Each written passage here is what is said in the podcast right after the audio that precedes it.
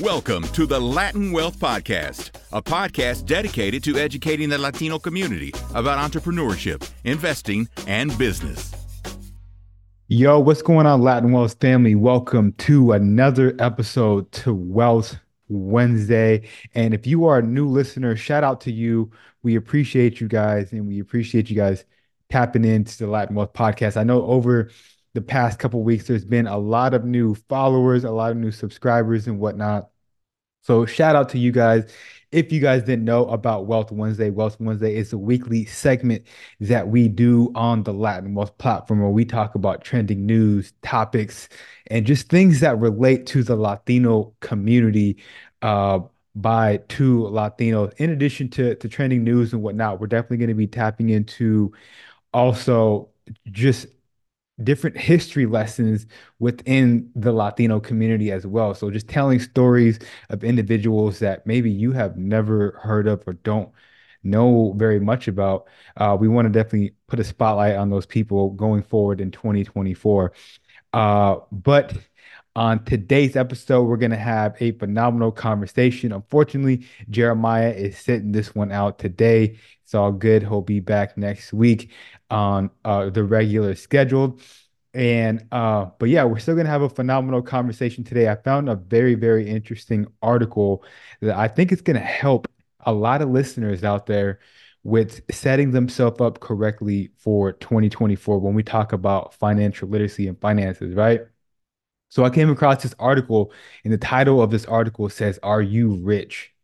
Here's what the top, here's what Americans think you need to be considered wealthy. All right. So they asked, they surveyed a bunch of different people in America and they asked them, like, what do you think equates to being wealthy in America? What is the net worth number that you think is makes somebody wealthy, makes somebody um, wealthy in America? And so the survey found that the average was approximately $2.2 million that you need to have to be considered wealthy in America. Again, that is what they asked people, and that's the number that they pretty much collectively came up with. And I found this very interesting because it wasn't too far off of what the actual um, number is. So, to be considered in the top 2% wealth of America, you have to have a net worth about $2.4 million, right? So uh, it actually aligns closely with the survey perception of wealth. So what people think wealthy is, how much you need to have, it is pretty close to what the actual number is. To be in the top 5%, now, mind you, top 2%, 2.4 million, top 5% of the wealthiest people in the world or in America need to have a wealth uh, net worth of $1.03 million top 5%. Top 10% of the population has a net worth of approximately $854,000 a year.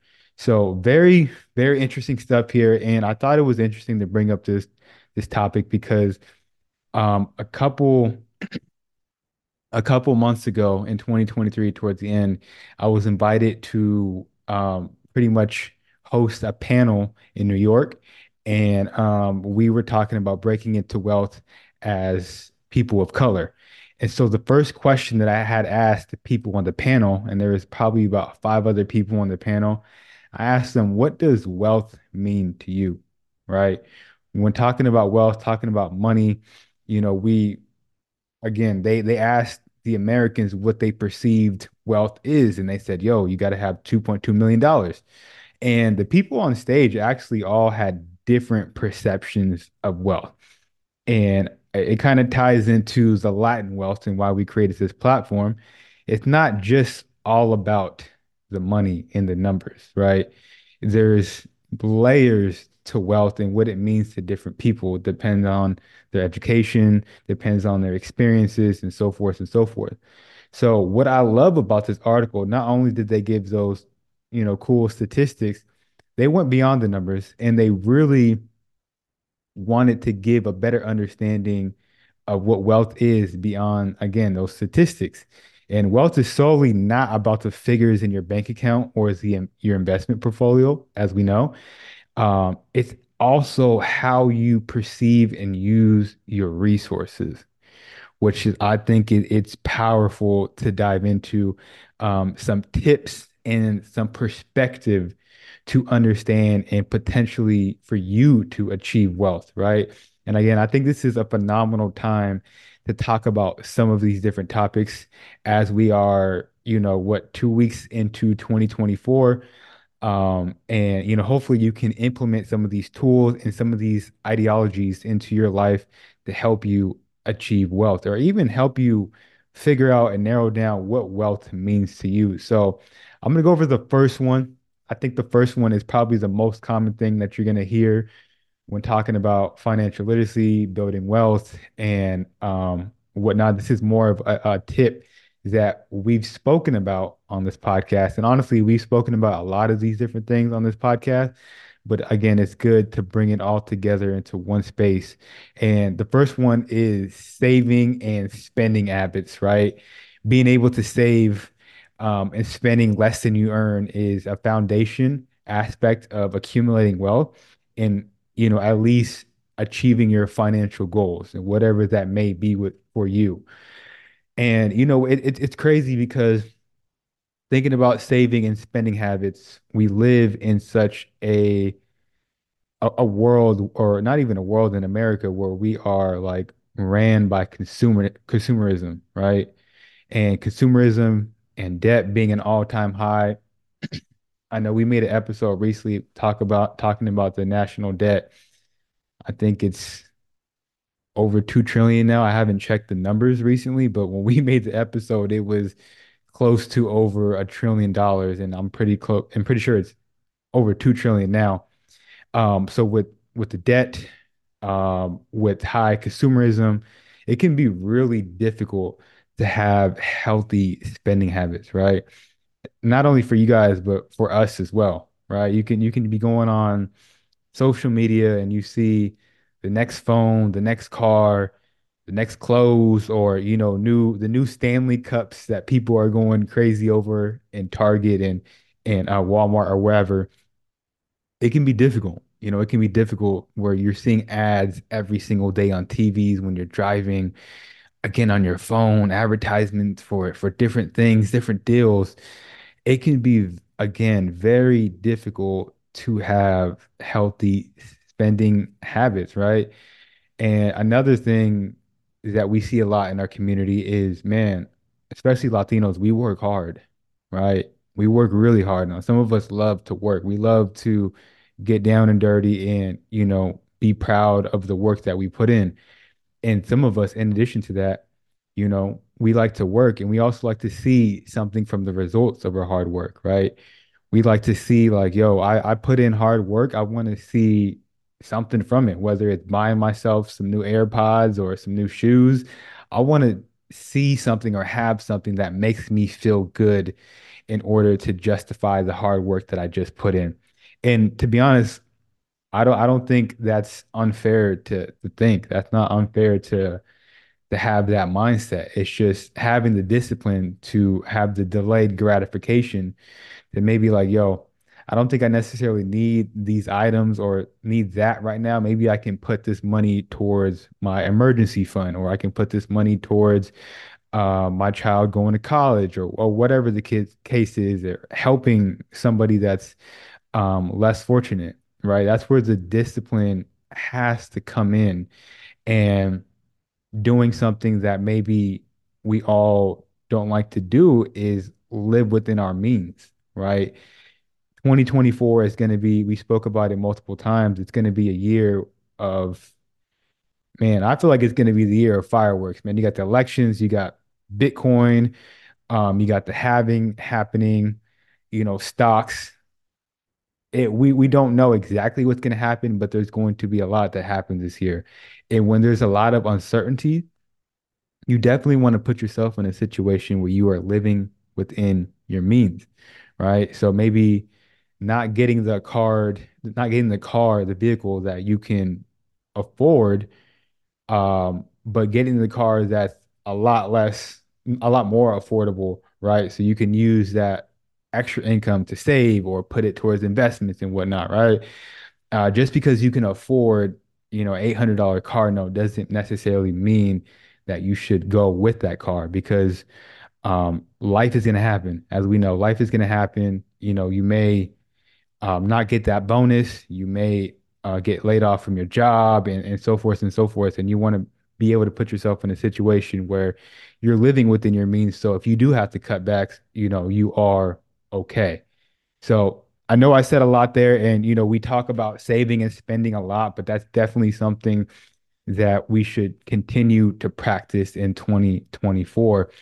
Uh, a perspective that I want to hit on is viewing money as a tool, right? Viewing money as a tool and a means to improve your life rather than a source of stress um, can really shift our perspective and our approach to wealth. Um, you know, small steps like allocating extra funds towards high interest debt can help in building a, a brighter financial future for us. And I think in our community, again, you know, I'm speaking for from personal experience, our relationship with money can be negative, right? When we think of money growing up, or even if we ask some of the older folks in our family, like, what do you think about money? You know, it can be evil, it can be stressful, it can make us feel these negative emotions. And when you think about the relationship that we have with our kids or our parents and whatnot, I would assume that you guys want to have a positive one, right? An uplifting one, right? You want to have good memories with these people, right? You want to have a loving relationship uh, with these people. And I think it's it's definitely uh, if you feel those emotions, and I would even encourage you, like, yo, when you think of a money, you know, what are the 20 thoughts or the 10 thoughts that you immediately think of, right? And write those down. And then take a step back and figure out where these triggers are coming from and figure out how you can grow and you can um, overcome those triggers so you can heal and ultimately, you know, see it as a tool, right? Because that's all it is. Money, it's just a tool. That's all it is. It's, a piece of paper and we can exchange it for various things. And uh, it should just really be seen as a tool. You know, I don't think we should have such an emotional attachment, especially negative attachment towards money. And, and eventually you'll get to a point where you'll see, you'll think at like an investor, where a lot of investors see money as like little workers to go out and work for us, right? So that's why you say like, uh, that's why you hear a lot of investors are like, yo, I'm trying to put my money into something that allows my money to work for me. That's how they're thinking. They're like, what vehicle can I put my money in? What area can I put my money in where it's going to be working for me, where I can be asleep or I can be hanging out with the kids and I know my money is growing for me. You know, there's different vehicles, whether it's, uh, you know, stocks, you know, crypto is really vol volatile.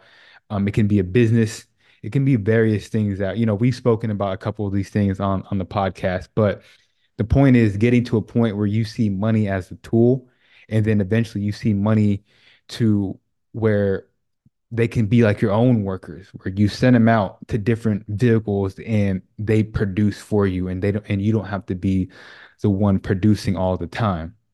Okay? Hopefully that's making sense. Um look another perspective i want to go over is you know, having life goals over money.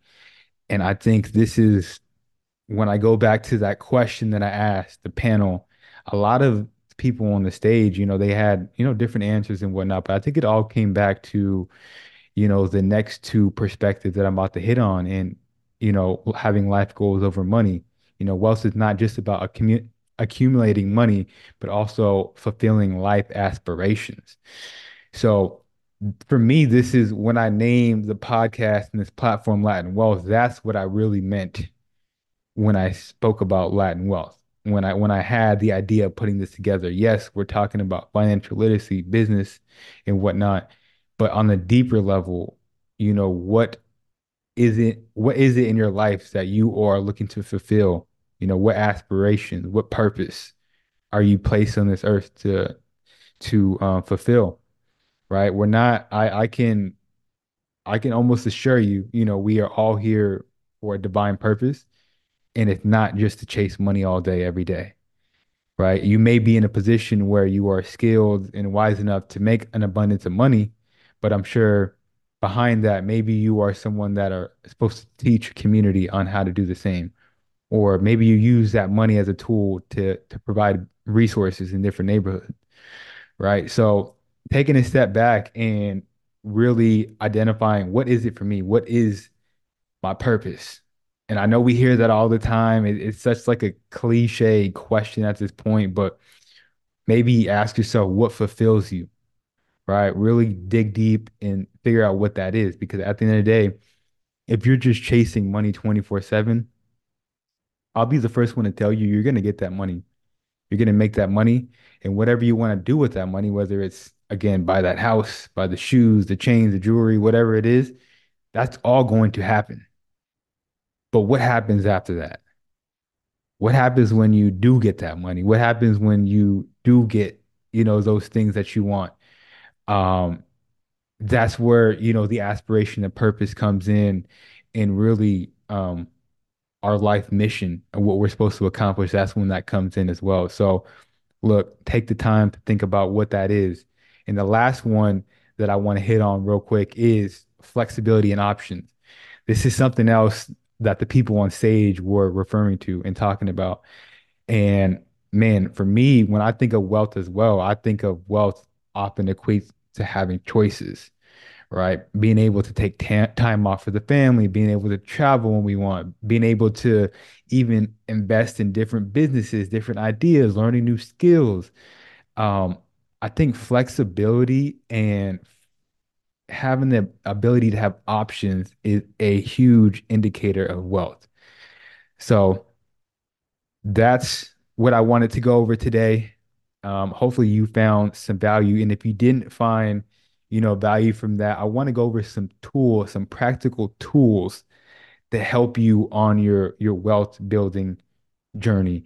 And so uh, the first one that I have up is Mint Mobile. And now look, there's variations in uh, of all these different tools that I'm about to list off. And there's, you know, you can probably find your own version of everything.